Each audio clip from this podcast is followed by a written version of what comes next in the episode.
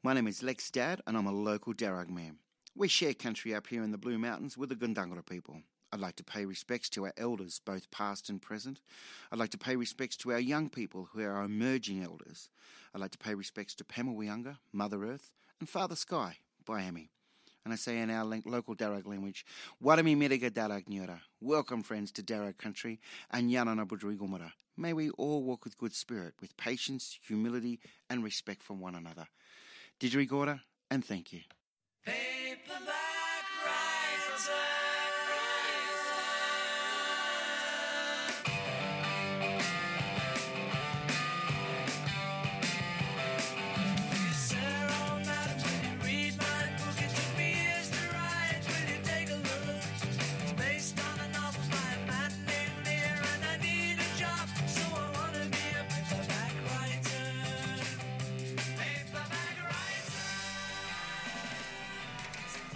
Hello, this is Catherine and Zach, This is Zach.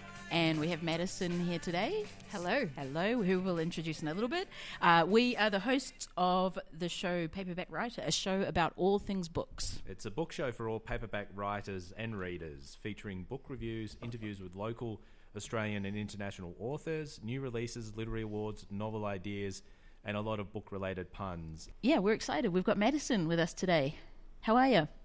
Yeah, I'm good. This is a fun little studio. It's really fun, isn't it? Yeah, it's good, isn't it? It's not, I, I'm not sure that commercial radio stations would have it set up quite like this, but this is just suits, suits us down to the ground, I think. But It's a also, really would good setup. would commercial radio stations play "Let's Hear It for the Boy" and the um, "Welcome, to Country" at the same, time? No, and they probably shouldn't. to fair, Probably so- shouldn't. Um, I'm also excited about playing that song. I, that was my choice for this week, but we're getting ahead of ourselves Yeah. a little bit. Um, so we don't have so much of a theme today, but um, uh, later on we'll be interviewing Madison um, about her work and the magazine. Is it or a book? Magazine. Magazine. It's yeah. Well, it's quite a big magazine. It's a big And It's a magazine. big yeah that um, that you've been involved with and um, all that kind of stuff. It's called the changing face of farming. But we are getting ahead of ourselves. Mm. I think we should talk about what we've been reading. Well, Catherine, that's a very good point. What have you been reading? Um, I have been reading. Actually, do you want to start, Zach? Okay, yeah, Is that I all can right? go. Yep, that's no problem. So, um, I want to talk about quite a special uh, book that I've been reading, and not only have I been reading it, but um, we actually at Rosey Ravelston Books uh, published this book as well. Uh, and it's um, a book of poetry that came out a couple of months ago. Um, now, the author is Jennifer Hetherington, who we know quite well. She's come to the Blue Mountains and she uh, has done um, uh, read her poetry out at our poetry night, uh, Mid Mountains Poetry Night, which is actually coming up in a couple of weeks. The next one, but we'll, we'll get onto that later. Um, so she wrote a collection of poetry. She also did uh, a bunch of illustrations in the book as well. So not only is she a very talented poet, but she's also managed to um, to do some really interesting illustrations that go with a lot of the the poems. Um, so I'm getting some hand signals from. I was trying to be smooth and say, Zach, you need to be a little bit louder, or turn yourself up, or speak closer. Okay. Um, I, can't really get much closer. I was trying to be really subtle because we're on the radio, but uh, apparently that didn't work.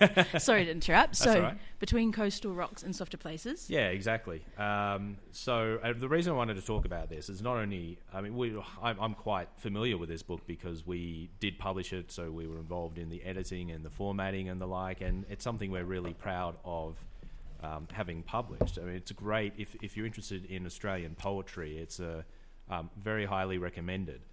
Um, so uh, what I wanted to, or the reason I wanted to talk about it now in particular was because uh, earlier this week we found out that Jennifer Hetherington had actually won a poetry award. She's she's won the international uh, Welsh poetry competition, um, which is not just about Welsh poetry. No, you need to say, and I'll tell you for why. um, it's, uh, it's, it's it is genuinely an international competition, so people from all over the world can contribute poems uh, to this particular competition. Um, Is there any theme or anything, Zach? It's there's no theme in particular. No, it's just um, um, it's just one poem that you contribute to it. Uh, and uh, Jen contributed a poem. It's actually not from this book, but it's from uh, a, a, an upcoming collection of poetry, I think. So it's a new poem called Crosswords. Ooh, I like Um, that. And there's a good story behind that, but I'll, I'll talk about that a little bit later. Mhm. Um, so she submitted that, and Yeah, we found out on the uh, on I think it was on Monday on the first of August that she was the the, the winner out of the thousands of, of entries. Um, so she, she wins a five hundred pound prize Nice. from the competition, and she gets promotion throughout the UK as well. Um, and we're obviously going to use that opportunity to promote her book further too, because it's a fantastic achievement. So she's a, um, I guess a, um, an, an older woman who lives in the Northern Rivers. So she's not a Blue Mountains resident, but she's She's honorary. yeah, it's almost her home away from home here. Um, and we've loved uh, working with Jen, and we're super proud um, of the fact that she's won this award. Definitely. Um, and I think there was a lot of competition as well um, to, to win it. Um, and at some stage, we'll look at um, getting Jen on this show as well, I think, and get her to talk a bit more about that. Um, and I won't lie to you. Yeah. I think it's a great we've, we've po- already, we've book of done, poetry. We've already done the Welsh accent.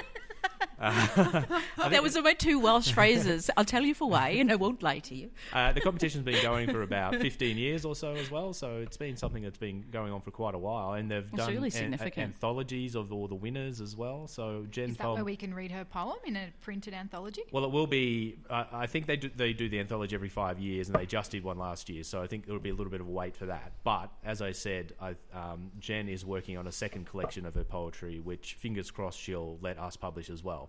So hopefully that'll come out in the not too distant future, and then we'll have a chance to, to read that uh, award winning poem as well. It's really Um, cool. Yeah, we're, we're really stoked about that. Just to, to be able to play a little part in um, Jen's success as well. I mean, it's pretty much all her talent that's managed to Yeah. achieve it, but but we we played a little bit of a role in that too. So we're really happy about that. And I have a feeling it's probably not going to be the last award she wins either. So Nice work, Jen. yeah, highly recommend Between Coastal Rocks and Softer Places, Yeah, which you can get at our bookshop if you're interested. and a number of other bookshops as well, and Yeah. online and the like. Um, and there's an ebook version available now for Kindle as well. Look at that. And it's got illustrations through it too, which I really like, that. Yeah. Jen also did. Yeah, Yeah. that's right. Awesome. Hmm. Kudos, Jen. Yeah, Cool. well done. What about you, Kath? Um, well, I very subtly ran off to go get my book, which is why I asked you to go first. I'm sure no one noticed at all. Um, so I've been going through. Well, I've been reading Janet Frame and her autobiographies. Um, so Janet Frame is a really prolific New Zealand writer. I think she's absolutely amazing. Um, and she uh, has written a number of books and um, uh, a lot of poetry as well. Uh, and and these are, she has a three part autobiography. So the first one is to the Island, um, which uh, I think it was published in 1985, and then after that was an Angel at My Table.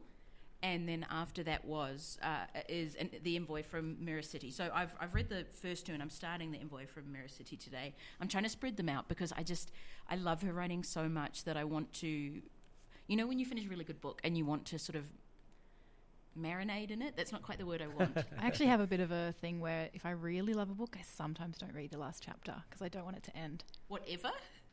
Sometimes it has happened Well, so you just. I love because then it's unfinished and it's a bit stressful and adrenaline producing, but it means it's still there. But then you can go back and reread it. That's that's the joy of it. I know it is strange. it is strange. Yep. I kind of love that though. I lo- but I can't believe but- I just admitted that. No, it's, Have I- you have you ever done that for books with a sequel? Because that could be complicated. No, no, that's Okay. true. Definitely been standalone. I totally get that though. You're wanting to like prolong the experience. And some books you just read, and, and if, if it's a good book, you can read it in a day or whatever, and you just don't want to put it down. Um, and but then you sort of think, oh, It's over. it's over.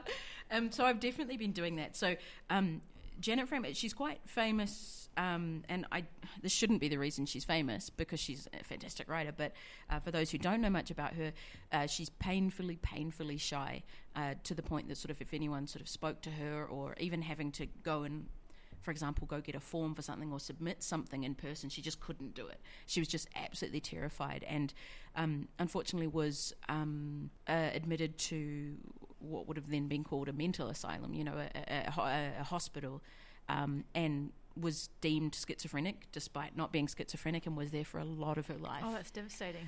and she's not schizophrenic. She's just very, very shy. Yeah. And back then, I mean, and she got electroshock therapy, almost got a lobotomy, and was thankfully saved. And this isn't a spoiler, you know, this is quite public knowledge. Uh, was only because one of her her first book was published, The Lagoon and Other Stories. And then the psychiatrist came in. She was on the list, on the list to get a lobotomy. Uh, and the psychiatrist came in and said, I think we should just keep you the way you are, just because she had been published, which is so messed up, but also Whoa. lucky. And so it, it, it sounds, um, it, it is heavy in a way, but it's also not. Um, and the way she writes, I can't qu- quite put my finger on what I love about it.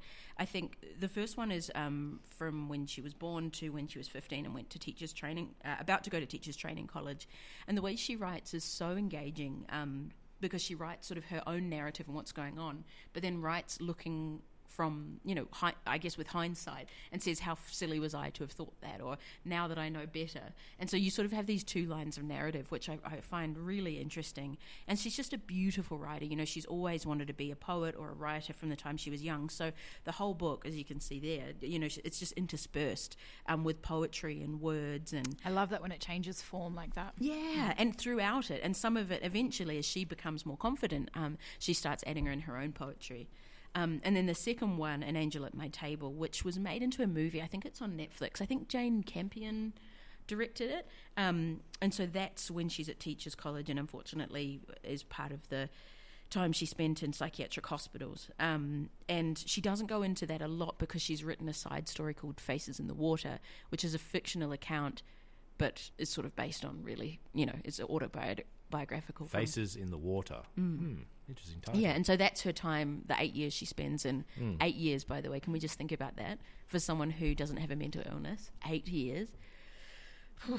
Um, anyway, so that's a separate book. So she does sort of talk about it and say, oh, you know, I've talked about this in Faces in the Water, but I won't go into it here, which was a bit surprising because the whole book I was preparing myself to, you know, I knew that this happened. It's, it's very common knowledge.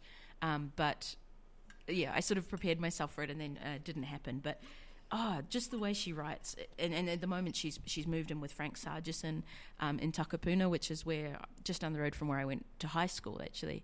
Um, and he's a really famous New Zealand writer, and he sort of took her under his wing and let her be herself. And you know, even with him who let her be herself, you know, there was still this, you know, this this intense shyness and this intense sort of overthinking and. Ah, It's it's What a life to try to describe that then in such a public, well, yeah, generous form as well. Well, and that's the thing that's so brave about it. I mean, I, and I guess sort of confronting it because everyone knew, um, which is awful. And I don't think that's the reason she should be famous because, she, I mean, she's written like, oh, like 10 novels or something, heaps of poetry. Um, and, uh, you know, I've read a bit of it before, but I'd never read these autobiographies. Um, but yeah, to, to, to describe it and to, you know, she's very vulnerable and she really puts her heart on her sleeve. And her family were quite poor, um, living in rural New Zealand, you know, the deep South Island, and um, what that was like trying to you know, manage. And, you know, there was a lot of tragedy in her family by the time she was very young. Um, and, you know, despite all of that, she just, she's just, I, she's one of my favorite writers ever. And I, so I'm, I'm, I think The Envoy from Mirror City is the third one. I think I'm going to get into that today. But I, as, as you said, I, I kind of just am really enjoying the, the being in the story. And, you know, she's about to go on an adventure. And I, I kind of don't, I'm not ready for that yet. I'm sort of still, still sitting in where she was. Um, so yeah, highly highly recommend Janet Frame and, and any of her poetry, any of her uh, any of her short stories. And Michael King is also a famous New Zealand historian, uh, and he's written a very solid autobiography about her, which again I have I haven't got into. Um, I'm going through a bit of a non-fiction fra- uh, phase at the moment. Um, so it's really nice to, to be getting into that and to, to learning about it, you know. And I love seeing her talk about places, you know, that I've been and that I've um, travelled to. I don't know. It, maybe I'm a bit homesick. I'm just, I'm just impressed you managed to pull yourself away from Ursula Le Guin for uh, a couple of weeks. It's very impressive. Yeah. It's true. Well, it's bec- I think that was also COVID brain because uh, Ursula's world. So I started reading the Left Hand of Darkness, and her world is so. There's a lot going on, and it's not. It's not a world that we're in, and so you have to pay quite a lot of attention to the details. Have you read that one, Madison? Because you're yeah, a big. I'm a big Le Guin fan as well. I, Yeah. I was thinking I might need to hold back on talking about her, but I actually often muddle up some of her worlds because I read a bunch of her books in succession. So Yeah. is the Left Hand of Darkness the um, quite didactic one, or is it the one where they're living on the planet Winter? That one, Winter. yeah, Okay. Winter. Yep. So the the one you're thinking of is the Dispossessed. That was the first one I read. Oh, I That's loved the one I reread it. recently. Yes. Yeah, Um, yeah, because you've can read a still lot of her feel, stuff. I can still feel like I'm um, back there, Yeah. actually. Um, Yeah, but maybe yeah, would, maybe not the kind of escape you're looking for when you had when you were a bit sick. Well, and also because you're in this planet that's winter, and you know, Oh, it's th- grim, isn't it? and it's so Oh. grim. But also, there are different species, and there's different sort of ways the world works. And and uh, she writes quite. You have to focus a little bit. I find, you know. I think because otherwise you might miss details of Exactly. names and places. It's Yeah. not particularly difficult. No, but it's not you, If you want to, complicated. yeah, Yeah. yeah, I get And what with, you mean. With COVID brain, I just, you know, whereas Janet Frame sort of said, you know, and this is what happened today, and this is what it looked like, and that doesn't make it sound interesting at all, but it really, really is. It looks really approachable too. So I can be a bit, a bit put off, put off by um, bigger autobiographies or Yeah. biographies because they have an amazing life, but there's so much to read. But they've um, Kath here has three the Mm. three books that are separately published. Um, yeah, which makes it a bit more palatable, Mm. maybe. Well, and I don't think you'd have to read them all in order necessarily either. Like, I think you could start at an angel at my table, um, if cool. if you're interested. Choose your own adventure biography. I reckon. Um, yeah, I, I, it's really, really easily accessible, I think. And even though heavy stuff happens, she's quite matter of fact about it. Just this is how I felt, and so this was the logical option. So this is where I went, and um, I expected to feel well to cry a lot, whereas I did feel like. I don't know. I just wanted to protect her. that was what came through more than anything. Just thinking, no, Janet, don't, don't do that, and don't.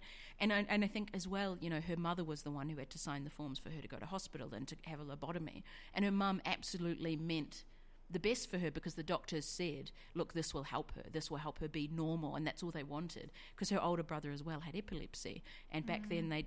Well, I don't even know if they knew it was epilepsy, but he had, you know, seizures a lot, and so they tried all these different tactics because mm. back then they didn't know, and part of it was maybe he's not trying hard enough. So if you try harder, you can stop it, or maybe it's a problem with your ears or your tonsils, or so they took into all these specialists, meaning well, but actually it was just kind of making not making it worse, but it wasn't helping at all. But, but because they were so desperate to help their kids, you know. And so it's really interesting too, thinking about like uh, institutionalization, because I think An Angel at My Table was written, well, based in the s- 50s and 60s. So yeah, the first. really that long ago for that sort of approach. No, well, and deinstitutionalization in New Zealand happened in the 70s, um, and so, you know, it, it was it would have been absolutely horrific. And I, I think I think she says a psychiatrist talked to her in those eight years for a total of ten minutes or something, and no one, my. someone said schizophrenia, and no one thought to challenge it. They just were like, oh well, that's her. And even when she went back into the community, she had to wait a year until they declared uh, declared her sane you know and and and so so many th- her whole life was colored by this but because she was so shy she didn't fight it because Yeah. why would you um and i guess you know tragedy can bring about great writing but i don't, I don't think it has to my heart breaks for it but i mean Well, that that's testament as well, I think, to how fantastic her writing actually is. The fact that you your heart does break for her, and that especially I I really like those um, those works as well, where you're reading something that the character or the person in this case is doing, and you're almost yelling at the page, "Don't do that!" Yes. I know that's just not going to end well. Why are you Why are you making Such that a decision? reaction. Yeah, but it just shows you how engaged you are with the book and how the writer has done such a good job of bringing you into their world. Definitely. Which is a real talent, I think. And I think that's what I found really interesting too, looking at New Zealand, because the first one uh, is just before the Second World War. It starts, and so what New Zealand was like, um, you know, during the war, and what you know how girls had to wear dresses, and her sister at some point starts wearing slacks, and how her Whoa. I know Controversial. El Scandalo, day. but you know, and how controversial that was, and even Janet trying to do the right thing, which was clearly the wrong thing, but just because society expected her to, and you know, ah, it's it's heartbreaking, but it's I, I couldn't put it down. Yeah. I, I even I could just sit, have sat and read it in, in one go quite easily. Yep. Um, and I mean, she has so many books out, and and it, whenever we go to book fairs and things to source books for our shop, I'm always grabbing them. And I actually found I had a few copies of these autobiographies, like two copies of the first one and two of the Mm. second. But I found a lot more of her books, so I think maybe instead of Le Guin, maybe it's just going to be the Janet Frame Wel- show. Welcome to the Le Guin and Frame show. oh my gosh. Although I, I can't talk. Sorry, apologies, Lisa, because I was the one who brought up Le Guin, and then we had another conversation about It's true. Le Guin. So well, I mean, Madison. these guys can't help We're themselves. gathering a, a fan club That's right. Mountains. Exactly. We're going to oust you and just have a Le Guin show. That's the plan. Yeah, I think I read that plot in one of Le Guin's books, actually. um, okay, well, how about we go to a couple of songs? We didn't play much music last time, and then we'll come back and we'll have a chat to Madison and hear uh, what Madison's been reading. Sounds good. Paperback writer. We just listened to Let's Hear It for the Boy, uh, Deniece Williams, which was my choice because um, it is a banger, basically. It's a banger. it, It was is a on. banger. They did a lip sync to it on the RuPaul's Drag Race finale, and I went, "Man, this, this is such a good song. Why don't we listen for it, uh, to it more?" But I, I mean, she didn't hear it for the girls at all, which I wasn't a fan of. Hey, I thought she was going to hear it for the girls. She heard it for her baby at Oh. one point, which was quite nice. I thought. Um, so you know, personally, It's about time the boys were celebrated in society. I think it's just not enough of that. How is it days. being a white male's act? It must be so hard. Let's hear it for you. You don't even well know. done. You don't even. Thank you. That's more. Like, it's about time. Uh, and then we had Zach's Choice B52's Love Shack, which, fun fact, RuPaul is in the drag race. Uh, RuPaul is in the video for that uh, for that song. Say what? Tin roof, rusted. That's what it says. I just looked it up. Yep. Why is she talking about? Because it's a shack. Oh, so the the, The tin roof Shack of the Love Shack. Is exactly. It's made out Right. of tin and it's rusted. right. It's poetry, really, if you think about it. Yeah, I mean those lyrics. I mean, it's just it's it's it's magic poetry, isn't yeah, it? absolutely. we should read them out in a Welsh accent. Oh, yeah, definitely. Apologies to all our Welsh listeners out there Do you want an omelette? for their t- terrible attempt at an accent. All right. Tell uh, us what you've been yeah, reading, Madison. That's what I'm about excited about. Yes. Well, I, um, in keeping with the non-fiction uh, theme from Catherine, um, I this is a book that I read last year, uh, and I haven't really talked about it at all. So that's why I'm talking about this one. Uh, it's Good called reason. Uh, Blueberries by Ellena Savage. Uh, the book was long listed for the Stella Prize in 2021, which is how I came across it. Um, uh, was trying to specifically read more uh, fiction by women in by Australian women. And Let's hear it for the girls. Let's hear it for the girls. Yeah. Um, what is it about? Well, it's essentially a collection of essays, actually, but it, it's presented as a memoir. Um, and but all through it, she's questioning like, what actually is a memoir, and why would I even write a memoir? And am, am, Ooh, am I very enough, or is anyone Wow. enough? It, it's meta of its. Yes, it's definitely it's Who am. I? Why am I? Why am I? Yeah. Nice one. and um, she the the title blueberries um, comes out in in uh, uh, one or two of the essays, um, but it's not necessarily central to the to the whole um, story. But um, and I believe some of the chapters were published as individual essays. So it explores. Oh, Ellen Savage is a Australian writer who um, sort of has taught creative and nonfiction writing, and uh, a lot of it is about why do people write, or why would someone like her write. It's also about class in Australia, particularly, which I think is a really tricky topic to Yeah, discuss with uh, some of our like cultural mythology. It's an Um, egalitarian society. There is no class. there is no here. class, of course. Exactly. Oh, the world's first were you classless society. terrifying. uh, and look, it starts off um, with uh, an account uh, of a, a pretty traumatic, violent event um, or attempted violence, and uh, and that threads itself throughout all of the essays, really, because it was a pretty um, seminal point in her life. But it also talks a lot about memory, and so she's got these multiple threads of the person I was when I was there, the person that's remembering it, the people, the other people that told her about that experience, Whoa. and so it's. Sometimes it's written as though there's someone on her shoulder saying, "Oh, but what about this? Nah, this is what happened." That's interesting. and um, she, you know, there's also a lot about, um, uh, which might be topical for later, the housing market in Australia and being a, um, a, a person from a lower middle class background with no access to stable housing, and what that means as an artist, as a woman. Uh, and as a settler Australian, so she's sort of exploring all these parts of herself, um, and always in really different forms. Sometimes she's writing poems. There's one called "Holidays with Men" that on one on one column of the page, it's it's this fictional account of different holidays she's taken with different men in her life, her grandparents, different lovers, that that sort of thing. And then on the other column, it's this academic, um, es- like a much more of an essay um, on travel and on gender so relations. Interesting. So it's the form, you know, if you really, it could be a bit confusing, uh, maybe sometimes for people to read, but I just love it. You kind of, I feel like I have such a window into her brain. Um, and there's, and then there's some chapters that are like a lot of uh, different, almost like collections of notes, but she threads things together because she's such a great writer and writes, um, you know, kind of classically formed essays as well. uh, you know, sometimes she's trying to learn how to write poetry, and then she's talking about um, some of the beat poets, and then she goes back to talk about these um, these other writers in her life. Um, Have you ever come across a similar book before, in terms of its its style? so I've seen her work talked about as auto theory. I don't really know what that means, but it Auto sound, I think okay. it sounds like there's more people that write like her. Hmm. Um, and there's a few um, female writers in particular that she she acknowledges Hmm. um, in in how she's playing with form, um, and and also often really mm, uh, toiling with the idea of of um, of what it means to write. Um, but can I actually read a quote from it? Yeah, Yes. go for it, please. Um, because I mean, all of us on like all of us are readers. I imagine if you're listening to the radio show, you're a reader as well. or And- unemployed. um, yep, also in the middle of the day, and um, and it's so important to us as readers that someone is writing, and um, uh, reading so important to me. And one of the reasons she's given this note when she's um, trying to give a, a, a tutorial or a lecture to some creative writing students, and she gives a really what she thinks is a terrible answer, and then she writes her notes afterwards saying, "Actually, this is what I'd say in future. Why write?" Uh, one of the answers is because there is a human future, maybe not a forever future, but one beyond now. Writing is an argument for hope. It believes in the future. It believes even in futures it ought to know better than to.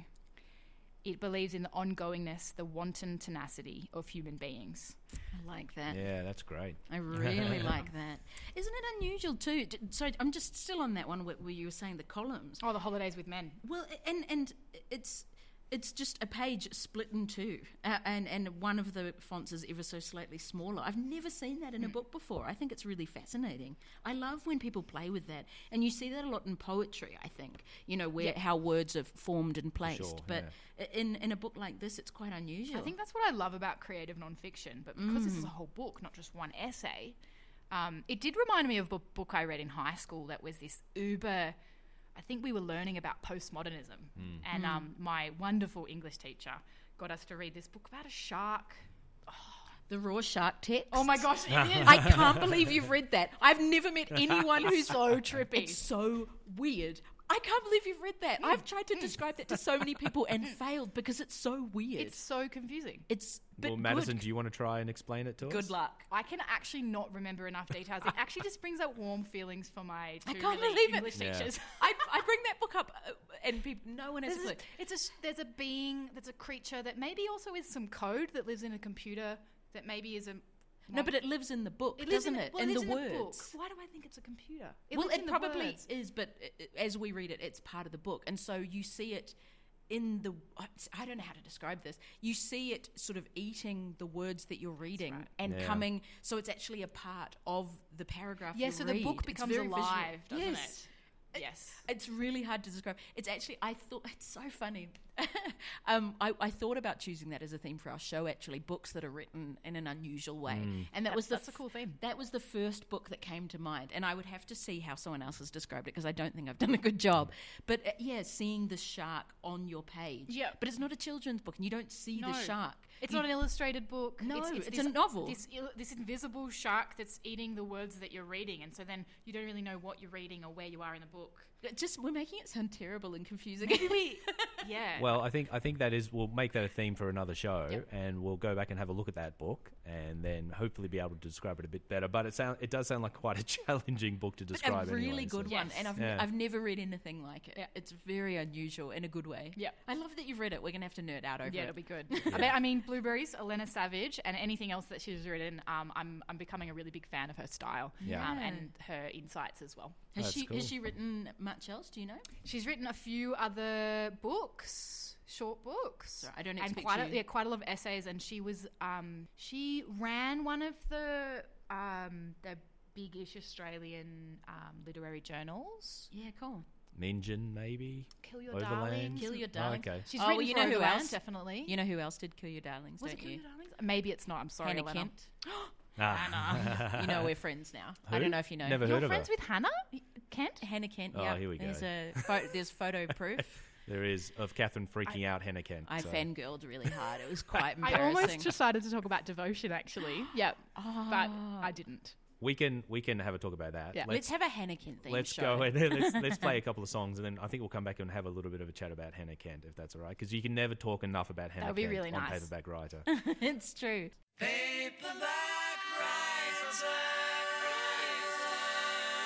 Welcome back to Radio Blue Mountains. I'm Catherine. This is Zach Hello again. and Madison. Hey. Our guest for today, this is 89.1 FM. Uh, the show is Paperback Writer, and of course, Archie Roach. We had to play The one, him. the only Archie Roach. Yeah, had to play him this week. Um, and unfortunately, he passed away hmm um, at 66, which is just unbelievably sad.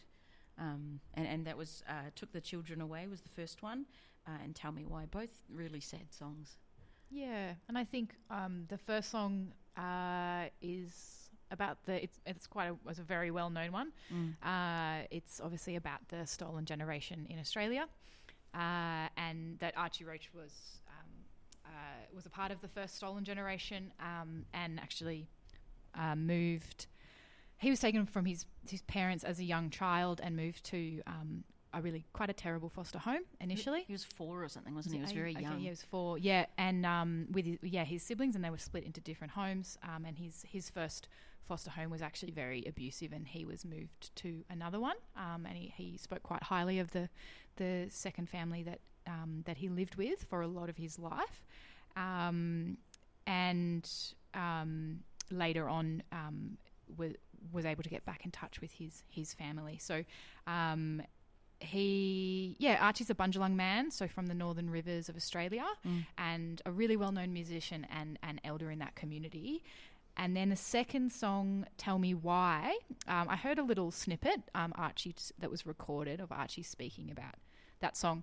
Um, it's a, about his parents' love and their relationship, and he um, says that he they really loved each other and had um, a, a really wonderful love.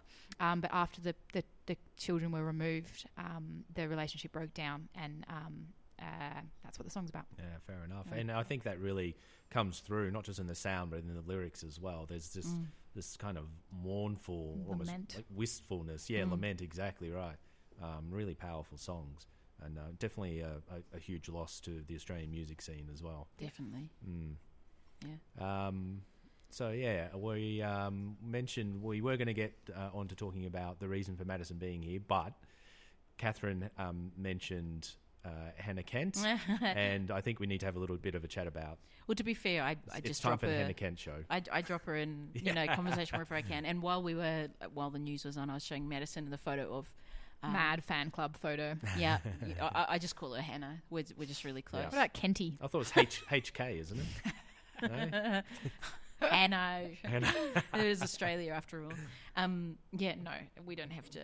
I've already fangirled. You should all about read her. some more Hannah Kent. I, I, my main, the funny thing that when I read Hannah Kent, um, I just felt, um, she just took me to another world. Obviously, Wh- which one Oh, was it? sorry, Devotion. Yeah, yeah, yeah. So I've read both Burial Rites and Devotion, but um, Devotion, uh, following a young girl's uh, emigration from Prussia, essentially to South Australia, Yep. and um, I was hiking in southern Tasmania at the time, and I took that book along, and um, it just was um, the world in Prussia, It just felt felt so out of context, but also this girl in the book who is is so um, kind of. Mm, magically in tune with nature um, Yeah. and her own senses and experiences of the world um, and I just plowed through it. I stayed. I was exhausted from hiking and paddling on rivers, and then I stayed up all night reading. It was, It's I, the way she writes is so engaging, isn't it? And I think this book, particularly because it's in three parts. So the first part is in Prussia, and, and they're be, they're Lutherans, and they're being quite uh, I don't know what would you say Dis- dis- Persecuted. persecuted, yeah, yeah, uh, uh, a religious minority, I guess. yeah, for their faith, and so they, they have to move. But of course, they, they don't have a lot of money, and um, and then the second part, they they get uh, passage on a ship, and so it's what is it? Is it six months or something on the ship? Yeah, it's a very long time. Too long. I wouldn't want to go And that's how a that lot of long. us, South Australia was first invaded and Yeah. settled. Yeah. Was Yeah. from these, um, yeah, minority Yep. migrations. Definitely. And so the whole part, second part is on the ship, which of course, you know, they run out of food, they don't have enough water, there's sickness, it's awful. And then the third part is actually arriving in Adelaide. And I think that one's really interesting too because they, they speak about the First Nations people that they see, and and there's sort of some, a lot of the people are like, just leave them alone. You know, they'll leave us, we'll leave them, and other people are frightened. And then you know, there's one woman, and she's uh, a little bit more open minded, which of course is scorned upon by the Lutheran community. You know, she sort of uses her own herbs and things for healing, um, and she actually goes and speaks to some of the First Nations people and says, you know, what are you eating? Show us so we can survive too.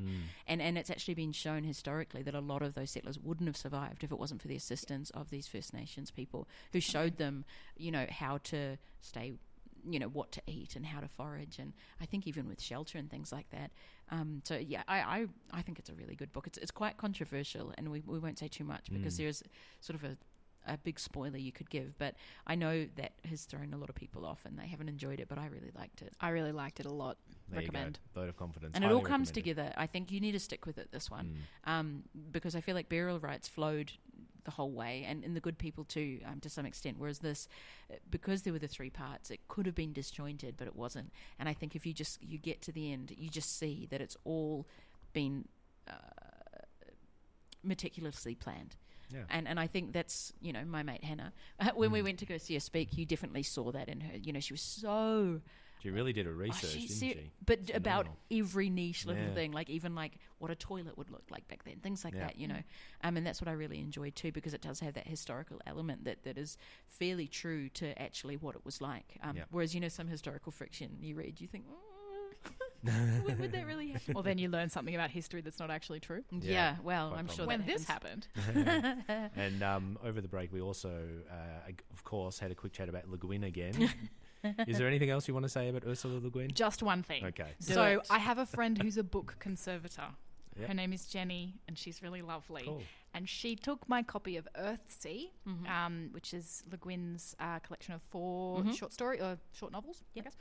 And um, and she's repaired it for me. So she has this great job repairing Wow. uh, books and artifacts that are important to Australia. And um, sh- as a little side project, she took my lovely copy of Earthsea, and it's um it's currently in the mail, and I'm about to get it, and Oh, I'm that's really so excited. exciting, Yeah. I love that. Well, and that's that's what I love about a lot of her books. The ones that we've sort of found have been donated, and they're these really retro covers. You know, The from covers are so much fun. I want to frame them on my wall. Yeah, from Yeah. the '60s or the '70s. It, it was. It would have been the '70s. A lot of her Se- sci-fi. I think 70s, yeah. yeah, but um, I just love how retro they are. That you could. Diff- I would love to have it. Yeah, framed on the T-shirts. We need T-shirts. I think we should. Maybe that can be our paperback writer. You know, like we'll have paperback writer and then just a picture of the cover of the di- the dispossessed. Nice. Yeah. I mean, it's definitely pretty much a show just about Ursula Le Guin these days. So probably makes sense. We'll change the name of the show Yep. as well. the Le Um, Guin show. Moving on from Ursula Le Guin and Hannah Kent, if that's all right with you guys. I am so So sorry Madis- about Madison's that. just smashing up the studio. Smashing up the studio. So it's we can if you're that angry about stopping talking about Ursula Le Guin, we can keep going. How dare okay. you? Okay, I want to talk about, about Le. Guin. Um, we uh, have invited Madison on the show today for a very special reason because we want to talk about a book that uh, she has been intimately involved with called "The Changing Face of Farming." Um, book slash magazine. Yeah, we're calling it a magazine. Yeah, it's Yeah, a it large feels like a book because it's heavy. book. Yeah, that's and right. it's just it's a it's it's good value. You know, some magazines are really chi- uh, really thin and they only have a few. This is a, a, a good solid one. It feels good in your hands. and do you um, want to tell us a little bit about um, what the book is about? Yep. So, um, w- yeah, the changing face of farming um, is our the Young Farmers Connect magazine that we published last year. It was our first um, year that we self-published a magazine. We had done some things in collaboration before that, and. Uh, And, and what is Young Farmers Connect? and young so young farmers connect we're a national network um, that's prom- that provides education and training opportunities for young farmers across australia we have regional chapters so there is a greater sydney blue mountains chapter um, and uh, uh, uh, others um, around australia uh, yeah so we network we meet up for um, training. Um, the reason I, I mean, I'm, I'm not currently farming. Previously, um, I've worked on market gardens and other people's small farms. Um, Young Farmers Connects kind of spans the range of um, all different kinds of food production um, and really trying to promote um, uh, relocalization, um, agro- agroecology principles, um, and and what's becoming a little bit more known at the moment as as regenerative farming or trying to put back into the soil um, more than you're taking out of it. Yeah. Um, yeah. I love that. Yeah, that's really cool. So we um, wanted to publish. We wanted to share some of the voices of our members. And we decided we wanted uh, we would theme have a theme of women in agriculture, and there has been more publicity around um, you know the um, women in agriculture over the last few years, but um, we uh, sorry, I just had a little brain brain. fart. Fade. Yeah, that's, all right. Yeah, Story of um, my life. Um, Is it is it specifically is it focused on women in agriculture in this part of the world or yes, around Australia? Yeah, so um, it's uh, focusing on wi- women's stories um, from the field Yep. um, across Australia. Oh, cool. And um, essentially, I mean, it kind of is wild, but it wasn't until 1994 in Australia that women could actually list themselves as farmers, as an Oh my occupation on the census. So there- there's, you know, there's projects around the invisible farmer and all of that kind of thing. Oh, I Um, didn't know that. that's that's so recent. Yeah. Um, and yet, we, you know, women have always been um, uh, fifty percent of the um, usually family Yep, farms yep, generally right. um, for traditional farms Mm-hmm. in Australia, and um, we we put a call out and had um, we we sought some submissions from some academics in in health and food systems, and also our members that are currently farming, training to farm, men- mentors in the field that are winding down their careers, uh, and it, we kind of got quite an amazing response. Especially we we did a um, in the middle of our submissions call out, we did a, a c- social media campaign asking people, um, women and non-binary people, to take a photo of themselves in the field, a little selfie, and um, say, "I am the chase, changing face of farming," and a Yeah. little bit of their story. And we had like a couple of hundred people uh, send us back things, and it was it enabled us to connect to other regions where Young Farmers Connect may not have a chapter, which was really exciting. That's really cool. Um, yeah, and we're really we're really proud of it. There's a lot of amazing photographs. There's uh, poetry. There's a couple of articles by writers from the Blue Mountains. So Yeah, cool. um, Olivia Awuritefe, Chloe Graham um, wrote about Farm It Forward. Um, Olivia wrote about her experience as a woman of, um, woman of color in um, farming in Australia. Uh, Shout out to the Farm It Forward guys as Shout well. out to Farm Big- It Forward. Big fan of their Yep. work. Yeah. Yes. Definitely. Um, and you can learn more about um, that project in the magazine and um, look them up as well. Uh, yeah, and so I guess we're just providing another voice, Mm. essentially. And Yeah. there are um, there are other publications um, or projects where you might hear about some of the often um, like graziers, women who are graziers and things, and they're also really inspiring. And I'm And I going to guess stop you there. Graziers, that's people who look after livestock- animals, livestock. Yep, cool. There People who grow grazers.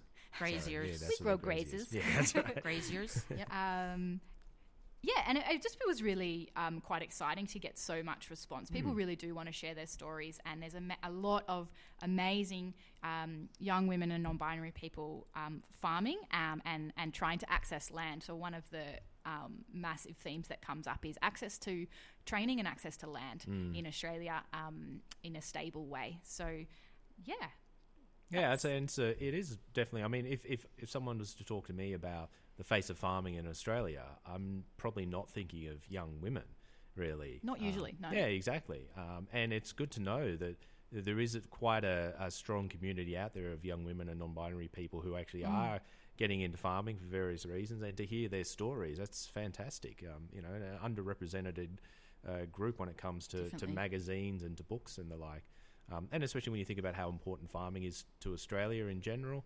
Um, and also, I guess, especially because you've got to focus on the Blue Mountains and Greater Western Sydney as well. Um, personally, uh, you're talking about not necessarily hundreds of hectares of farms, but you're talking about smaller plots of land as well. So the chapter, yeah, Greater Sydney and Mm. um, the Blue Mountains chapter obviously is focusing on smaller to medium Mm. plots. So the Sydney Food, Food Bowl has a number of small to medium farms and produces um, quite a lot of fresh food. Um, it's another reason why pe- people are passionate about it, it not all becoming um, development, despite the need for housing. Yep. Um, so there's there's articles in there that, that try to um, wrestle with those ideas um, and um, some uh, different plans around some of Australia's capital cities and what they're doing for access to fresh produce. Obviously, a lot of that really came up uh, in the public eye during COVID around um, foods like supply chain issues. Definitely. Um, and it's it's not a new issue, but it's something that you, we need to be able to look at from multiple perspectives. You know, small farms are really important, as are large cropping farms, as is export, as is keeping food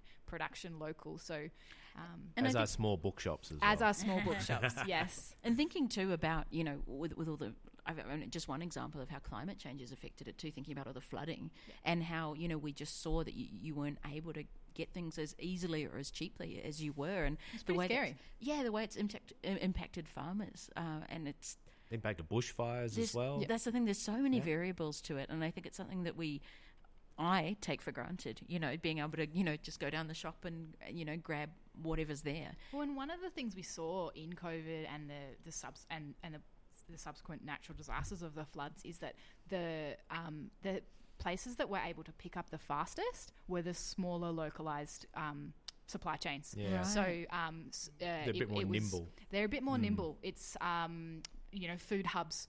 Uh, food co-ops, small farms that were able to change their distribution networks s- overnight Cool. obviously the bigger retailers did that too and were really important in terms of all of that sort of stuff um, but um, yeah th- there when you've got a smaller community there's less different chain of command and um, uh, yeah i think everyone really jumped up in covid So I guess there were more issues for big pharma.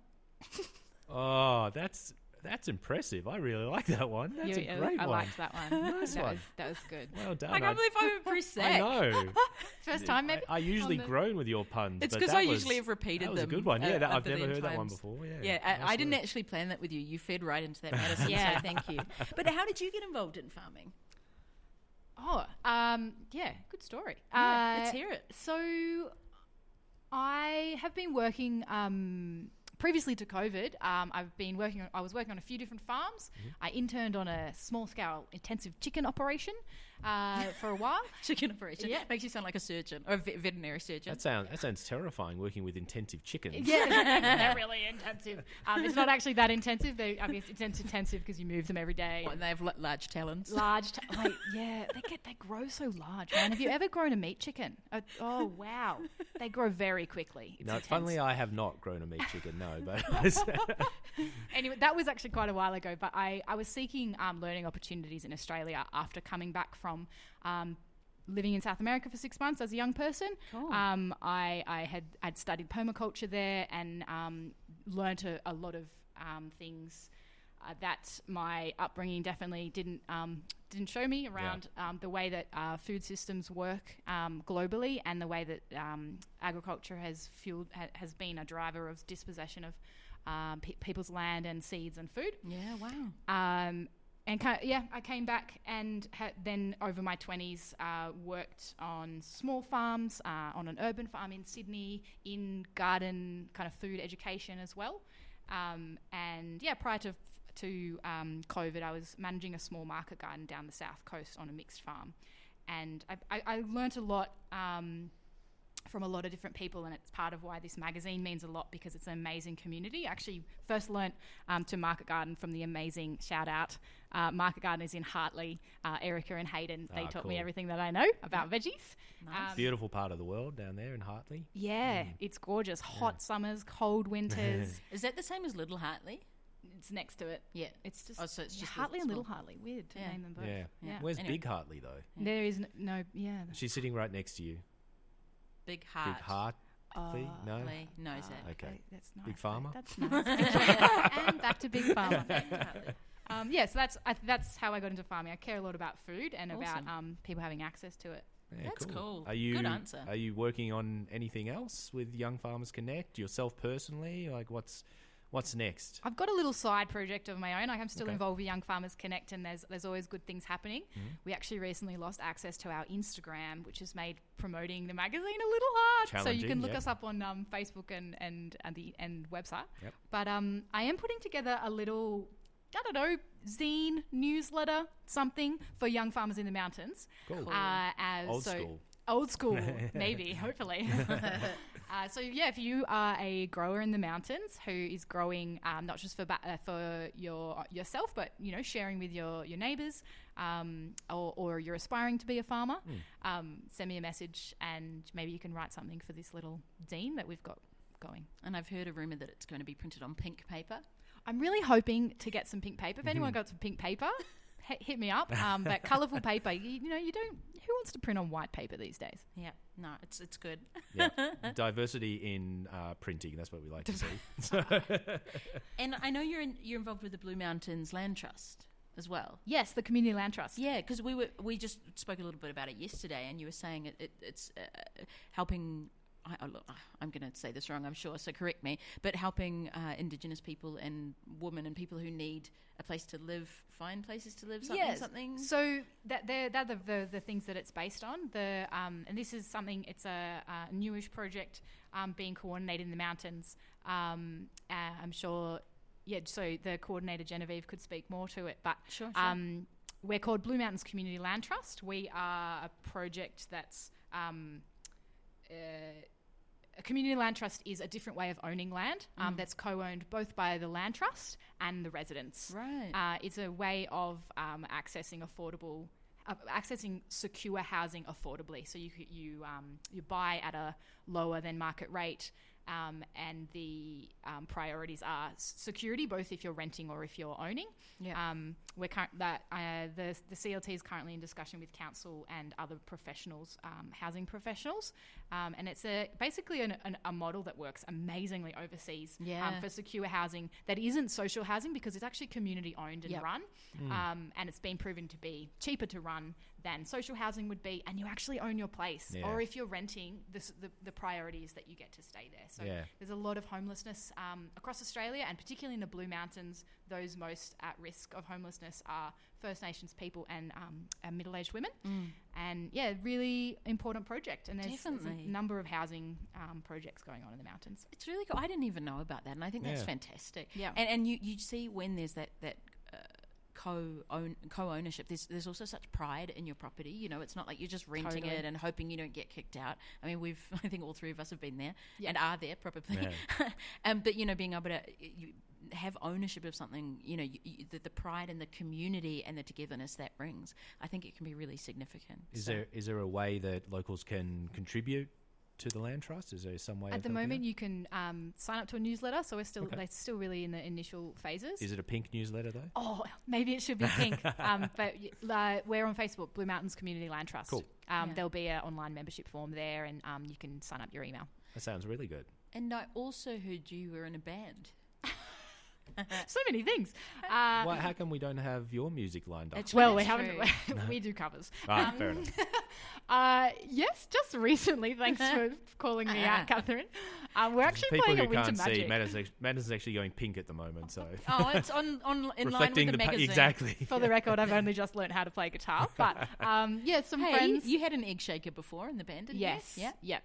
So I, uh, yeah, we've got a band called Old Folk. Uh, we're playing at Plant Based Whole Foods at um at, at the win- uh, for Winter Magic, Nice. and it's fun. And there'll be mandolins and a banjo and fiddle and me. I'm there. I don't think the egg shaker will be there. Oh, really? Oh, All shame. right. Maybe you can do a solo performance. You know. I think there's a way in for you there, Catherine. Oh yeah. On do, the do egg you shaker. need Oh, an yeah. egg shaker? Yeah, e- submit Can I your have a- EOI. Can I have an can I have an egg shaker solo? Yes, the fiddle will stop and just wait for you. Yeah. exactly. Like a drum solo, but with an egg shaker. They're amazing. Cool. Uh, and uh, just changing face of farming. If people are interested in the magazine, how do they get a copy of it? Yeah, so Rosey Ravelston, the bookshop, you guys um, stock it. Yep. Um, and you and you can look Young Farmers Connect up online, and it'll it'll come up straight there. Yep. Cool. Yeah. And we post that all over as well if Yep. anyone's interested. Yep. Yeah, we sold a few, sent a few down to Tasmania last week, didn't So we? exciting! Yeah. It's going everywhere. I you're right. kind of a big deal, Madison. Cool. Just like no. awesome. Well, thank you for coming on the show. I mean, not that you're going now, but you know, that thus concludes. Thanks for having me. the It's interview fun part. chatting. It is, isn't it? I love it. yeah. Um, all right. Well, should we listen to some music?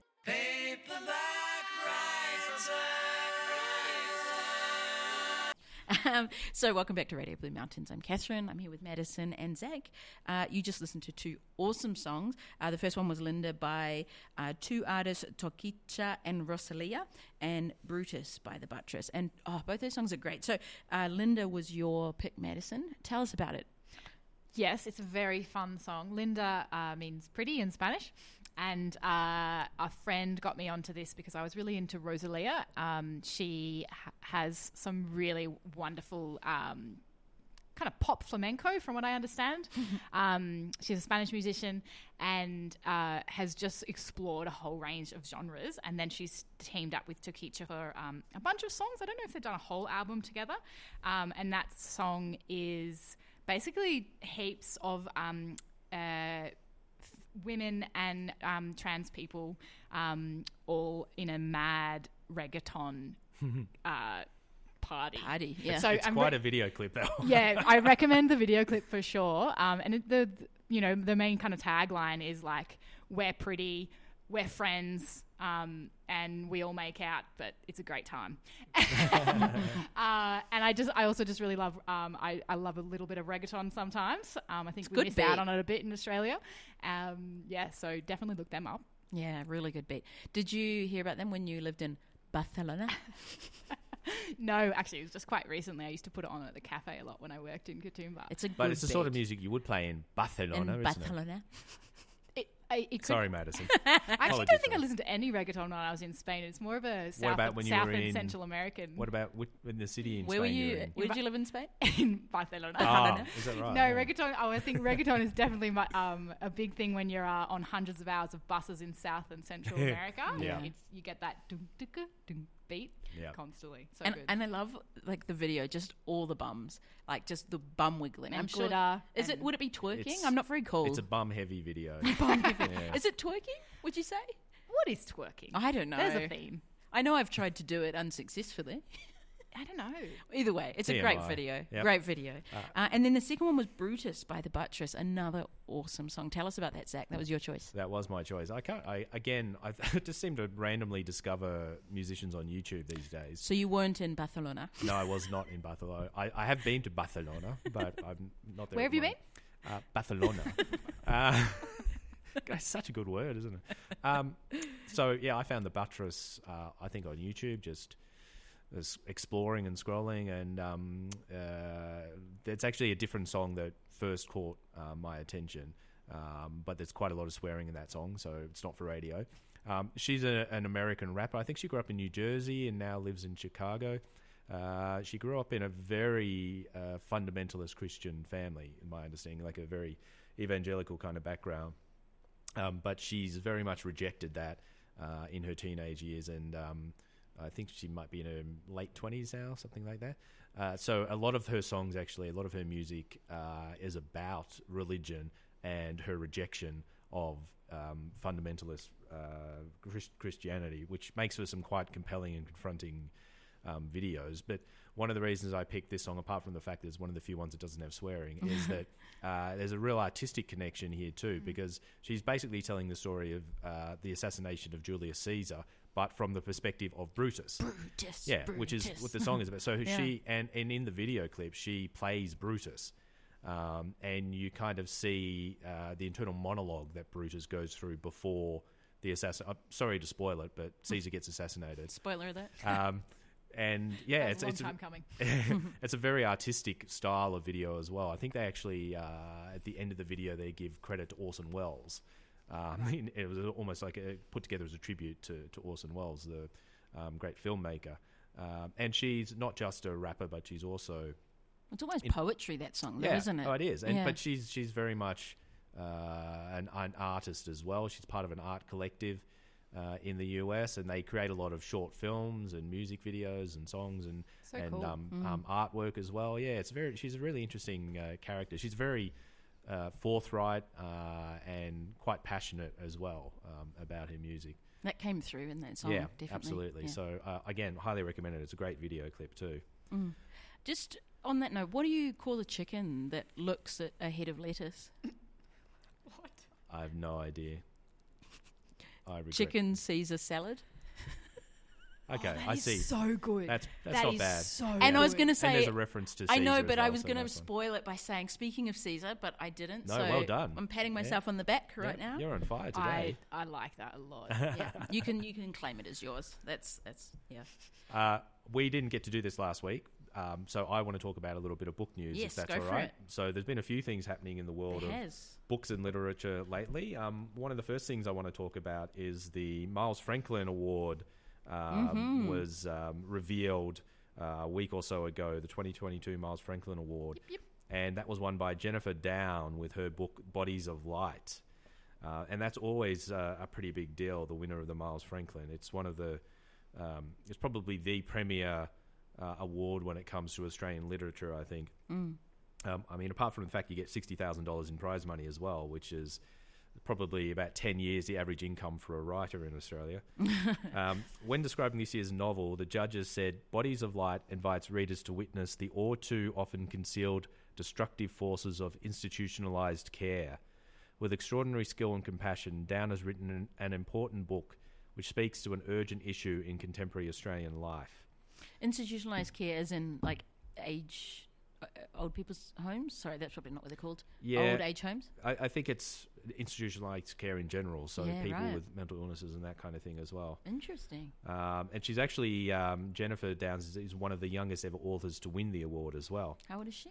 Um, good question. I think She's mid, young. mid twenties. I think. Oh wow! I only just Yeah, learned about that award 20s as well. That the Miles Franklin um, was Mhm. obviously from the bequest of uh, uh, Miles Stella. Franklin. Yeah, but who is Stella Franklin? Yeah. And then the Stella Prize was made after the Miles Franklin. that's right. I didn't realize that until recently. It's very great. and what, what's the Stella Prize for? The Stella Prize is for Australian women's fiction Hmm. because for a long time only men won the Miles Franklin Award, despite it being named after someone's uh, nom de plume Yeah, Yeah. who was a woman. that sounds right, doesn't It's it? if you've written a Stella book. No, Yeah, good one. no. Um, Anyone? no one, no. Uh, the I was um, just doing the tumbleweed. we just- I'm happy to have that sound effect because we'd, we'd use that I quite like a that lot. um, we've also uh, a week or so ago, I think the um, announcement came out about the Orwell Prize winners. Ooh. Um, wow. And I don't know how many people know about the Orwell Prize. I don't know about it. Yeah, but every every year, um, an George Orwell Foundation effectively gives out prizes for the best politi- political writing. Cool. Effectively, um, so I need to look that up. yeah, and I mean it's it's uh, given Catherine and I we, we met and bonded essentially over George Orwell and named our bookshop o- o- after characters from an Orwell novel. Um, so uh, the the book in particular um, that I just wanted to quickly talk about was the um, the book that won the Political Fiction Book Prize, uh, which is a book called Small Things Like These by an author called Claire Keegan.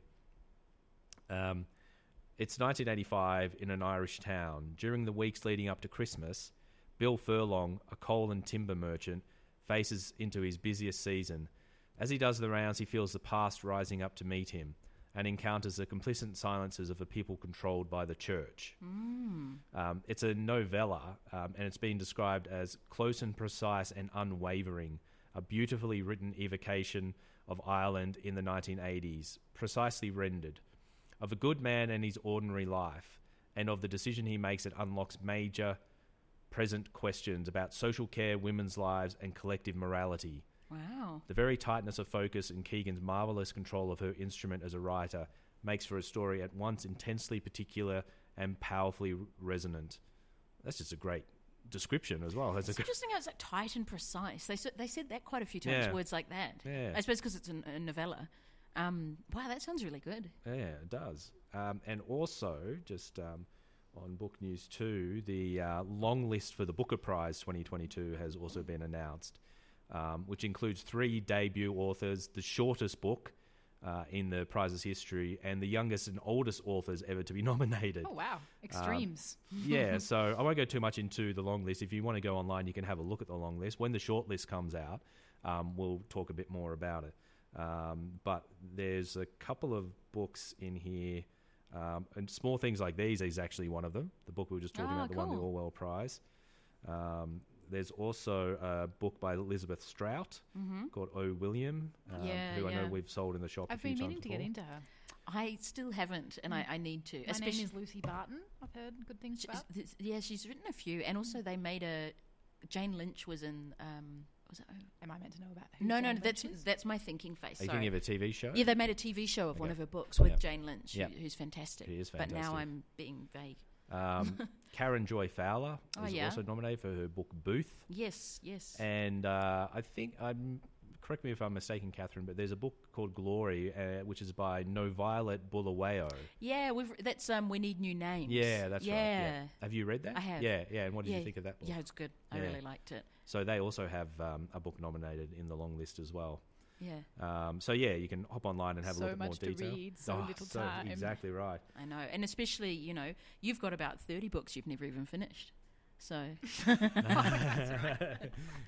well, almost just left the last. It's on chapter. the record. Yeah, just the last That's right. It is. Exactly. Normal people never read the last chapter. good. Don't bother. Oh, oh, Yeah, let's don't, talk about that. please don't Sorry. start Sally Rooney. We- Oh, don't Sorry, worry. Cat was an accident. Connor- I swear. An hour of our two-hour episode last week was about Sally Rooney. Don't worry. so- At the end of the book, they talk about all of their feelings, uh, and then you know everyone like walks away happily. The Great. end. Yeah, Olive Kitteridge. That's it. Yeah, that's Yeah. the one. Um, the famous one Elizabeth, Elizabeth. Sprout. Yeah, Yeah. Uh, Elizabeth. That's mum's just text me. Thanks, mum. Do you want to do a Oh, shout out right. to my mum? Shout out to Catherine's mum. Hello. Thank you for letting us know the important things. Thanks, Ex-librarian, excellent gluten-free chef as well. True. So and and our Good credentials. our listener. yeah, our biggest. Do you ever fan. really stop being a librarian, though? No, you do not. No. That's for sure.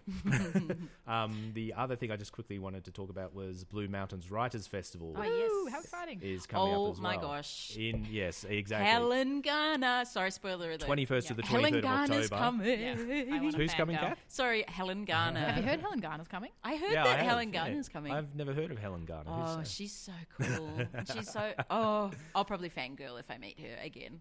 I, yes, I suspect that's true. No, I, I'll, I'll play it cool now. Now I've learnt. Um, we've also got uh, Tom Keneally coming up. Richard Glover's coming, isn't Richard, he? yeah, Nice. Costa um, Oh, Costa. Georgiadis, is it? I can't remember how to pronounce it, but uh, Mr. Gardening Australia, basically. Awesome. Um, yeah, Michelle de Kretser's coming up as well. Yeah, There's a big range of uh, really interesting authors coming up for that. So um, When it, it's October, isn't it? It- uh, 23rd? 21st to 23rd of October, I think. So yeah, always a really interesting uh, event that one. So Yeah. yeah, put that in your calendar.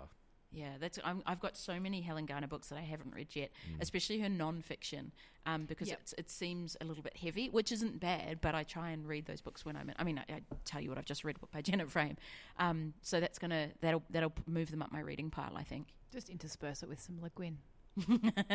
exactly. Yeah. Yeah. Awesome. Do you want to uh, give us a Dracula Daily update? Kate? Oh, there's so much, so much has happened, and so little has happened all at once. I don't even know where to begin. So, um, for people who don't know what this is, Dracula Daily, uh, it's you sign up to email updates when something has happened in the book. So the book has written uh, a, a series of you know diaries and journals and letters, um, all dated, and so um, the people behind Dracula Daily have put it all in order and then they on when something happens on that day that the book was written because it's all between I want to say May and November um yeah they send you an email so sometimes you get an email that's you know a paragraph long and sometimes it's a lot more we have not heard from Jonathan in a very long Oh time dear, what's happened? well, after Dracula stole his clothes and climbed out a window, I mean, it's just getting wetter and wetter. Now, um, it's suddenly talking about a ship, and we don't like. It's from the perspective of the sh- ship's captain, and they loaded giant boxes of dirt and just didn't think that was strange onto the ship. Um, and suddenly, all the people are going missing, and no one knows what's happening. And they're like, "Oh no, don't worry, you know, he must have fallen overboard. I don't know what happened." And now I think there's actually two of them left. They're getting closer and closer to Whitby, and there's the captain. The first mate's died. Everyone's well. There's a lot of actually, we don't convenient things going on, like just and, and no one thinks to look in the boxes of dirt because they did a big search of the ship. They said, "All right, you know." Someone said, "Look, he's gone missing. Something's not right. I feel weird," and they were like crossing their chests. You know, I'm genuinely confused because I haven't actually read Dracula. So no, but that's the thing. It's actually quite a weird book in a good way because I thought it would be, you know, I want to suck your blood kind of thing. You know, um, that was a good little voice, wasn't was. it? Well done. That was uh, unprompted too, unscripted. Um, but yeah, it's so it's really interesting. It's the perspective. So we've got the boat journal on the Demeter. Um, we've got Lucy, who's his Jonathan's partner, who is just suspicious because she hasn't heard from him, and when she has, it's been shorthand, and she just feels like something's not right. Then we've got maybe he's running out of paper. No, because Dracula is not letting him send things. Ah. He's like controlling it all, and he finds the letters he s- secretly tried to smuggle out and burns them in front of him. Like, there's a lot of coercive controlling behavior Yeah. here. Dracula, not okay. Yeah. Any gaslighting? Uh, heaps. He's Yeah. like, no, no, I don't know what you. I'm alone in this castle. All my servants are here. Yeah. Not. um, and then meanwhile, there's Mina, who's just like writing love stories and poems and going on adventures. And it's really funny because it's side by side with the boat, the Demeter, of like people going missing, and you know people are horrified and afraid for their lives. And then she's like, I went for a walk up the cliffs and I talked to a man and I'm in love and I'm going to get proposed to. And it's just so, and, and you just don't know what you're going to get. Like just this morning's one was another person's gone missing and we don't know what to do because now they can't put the sail down because they can't put it up again because there aren't enough people. Oh, wow. And so they're just sort of floating and hoping that someone will come and The rescue great them. resignation. But the thing is, Dracula hasn't really thought this through. I mean, they haven't said it's Dracula. We know it is. You know, where we've put that together. But they have. They, he didn't think this through. Like, Once what you start happens- killing off everyone on the ship, How do who's you get sailing there? the ship? Exactly. Maybe it'll be an army of bats or something that'll pull the ship along. Interestingly, no one's turned into a bat yet. I Whoa. wonder if that's not a trope that was from this book. I wonder if that came Ah. later. Yeah, I was wondering whether. Yeah. Mm. And now there's this weird old man who comes, and you know how in books, um, Irvine Welsh is the obvious example. You know how it writes how people In the speak. dialect to get yeah. yeah, and so there's this weird old man, and he speaks in this, and it's written in, in his Oh, I like it when that happens, and it almost takes you a while to get into it, Mm. and then you actually start being able to read it. I do when it's for a paragraph or two, but I Yeah, must some of admit, Irvine Welsh's books take Oh. about four weeks to read because you basically have to learn another language. really, And there's actually a part where this old man speaks to, I think it's Mina, and she just, it says, I didn't know what he meant, so I assented. I nodded my head and assented. And then he says something else, and she goes, I sent it again. you know, it's really funny. Um, so if you are interested in reading it, just search uh, Substack Dracula Daily. And because there's still a few months to go and you can catch up, it has them all, and it's really easy to read because it's all in these little pieces. And as I said, it's all journals or diaries or letters. And yeah, it's. And He's, if you can't be bothered doing that, just tune into our show, and Exactly. Catherine will give you Or you regular Get the updates. or you could just read Dracula also Well, that's by an Bram option as well. Where's the fun in that? It's such a fun way to read books, though. I'm Yeah. really, really enjoying it. And I it's do such get, a good idea. It's like an episodic Mm. kind of mm, newspaper column that we don't do so much for fiction anymore. yeah, Yeah. definitely. Or you know, the books that were um, released, like The Green Mile by Stephen King, that was released in very small. Uh, I don't know what you'd call it. Like a- Snippets. Yeah, a few chapters at Yeah. a time, uh, and then Published though, like printed. yeah, printed, Yeah. and they were in, cool. like in, in, in thin parts. Mm. Um, I like that. Me- Me too, but and, and it sort of meant you had to wait and see. I guess you know with cliffhangers and things. Mm. Um, yeah, really recommend. It's a lot of fun. Cool. All right. Well, we'll see next week whether we get uh, another Dracula Daily update or not. That's one of the fascinating things about it. You don't actually know whether you're going to get one in the next week, do you? Well, no, and, and but I, I kind of part of that is the the joy of it too. Yeah. And we haven't heard from Jonathan in so long. Yeah. And uh, uh, like, is he in I'm the worried. castle? I'm is very he in the box of dirt? Yeah. W- What's You can't lose such a such a core character, can you? well? I, I imagine we'll hear from him soon, but nothing has. Yeah. Yeah. Jonathan. No, Yep. nothing has happened. Um, and, and and I love that it's it's in. It's all in their, their diaries too, and so it's such different perspectives Hmm. of Mina, who's just this like la la la floaty little girl. It's just like I'm on a cliff and I'm looking at things, and this grumpy old man who talks strange and is like, oh no, those tombstones aren't real. He killed himself, and they did that. Like it's just I weird. assent. yeah, I assent exactly. it's weird, and I love it. Um, the end. Thanks very much for that, Kath. I know I do that. I know I do it every time, but One terrible joke by Zach. Ah, ah, ah, ah, yeah, ah. good one. Um, so we don't have that much time left. I just want to quickly go over a, a few upcoming events as well. Um, now we are uh, work quite closely with the Blue Mountains Refugee Support Group, a fantastic charity, uh, not for profit, up in the Blue Mountains. Do a lot of work for asylum seekers and refugees. Um, they have an art show coming up this weekend in Wentworth Falls, and it's going to be an exhibit of refugee and asylum seeker art. Um, it would be paintings, prints, and artworks, which I think is going to be amazing. Is that in the art school? Where's It is in the art school. Yeah. Yeah. Uh, the Wentworth Falls Schools, School of Art. Um, so that's uh, Saturday and Sunday, 10 a.m. to 4 p.m. on Saturday, and 11 to 3 p.m. on Sunday. Um, so I think that's going to be a really interesting exhibit, and you can go in and actually buy the art as well. Um, and profits go to the, refu- uh, the Blue Mountains Refugee Support. And if well, if you buy art, it goes to the artist as well. yeah, So um, also we will have a book stand there on the weekend too. So we'll be selling a few books, art books, and refugee and asylum If- seeker books as if well. If you want to fangirl over Zach, get a selfie. He'll be there. He'll Yeah. love it. I think where's that tumbleweed sound again? Or you need to do a Thank you, Kath. Um, we've also got uh, Rosey Ravelston Books. We have our Mid Mountains Poetry Night coming up again in a couple of weeks' time. I'm so very excited. August 17 down at 20 Mile Hollow, 6:30 to 8:30 p.m. Mm-hmm. Is that all original poetry? It's up to you. Um, some people read out their own work, and that's incredible. And we've had people who have read out their own work for the very first time in their lives, and it's been amazing Really am- inspirational. Yeah, powerful. Um, some people read out the works of others. Um, we have some bush poets. We have poet, uh, poems about rock climbing. Um, oh, I've never read a poem about rock climbing. yeah, I it was read a it was an interesting one. Yeah, and You never know what you're going to get. I love it. exactly, you don't. You never know what you're going to get. Uh, even some poems from the 19th century as well get read out occasionally. That's true. Um, from but- Woodford Academy, actually. Yeah. Wasn't it? Yeah, So from it- um, Itty.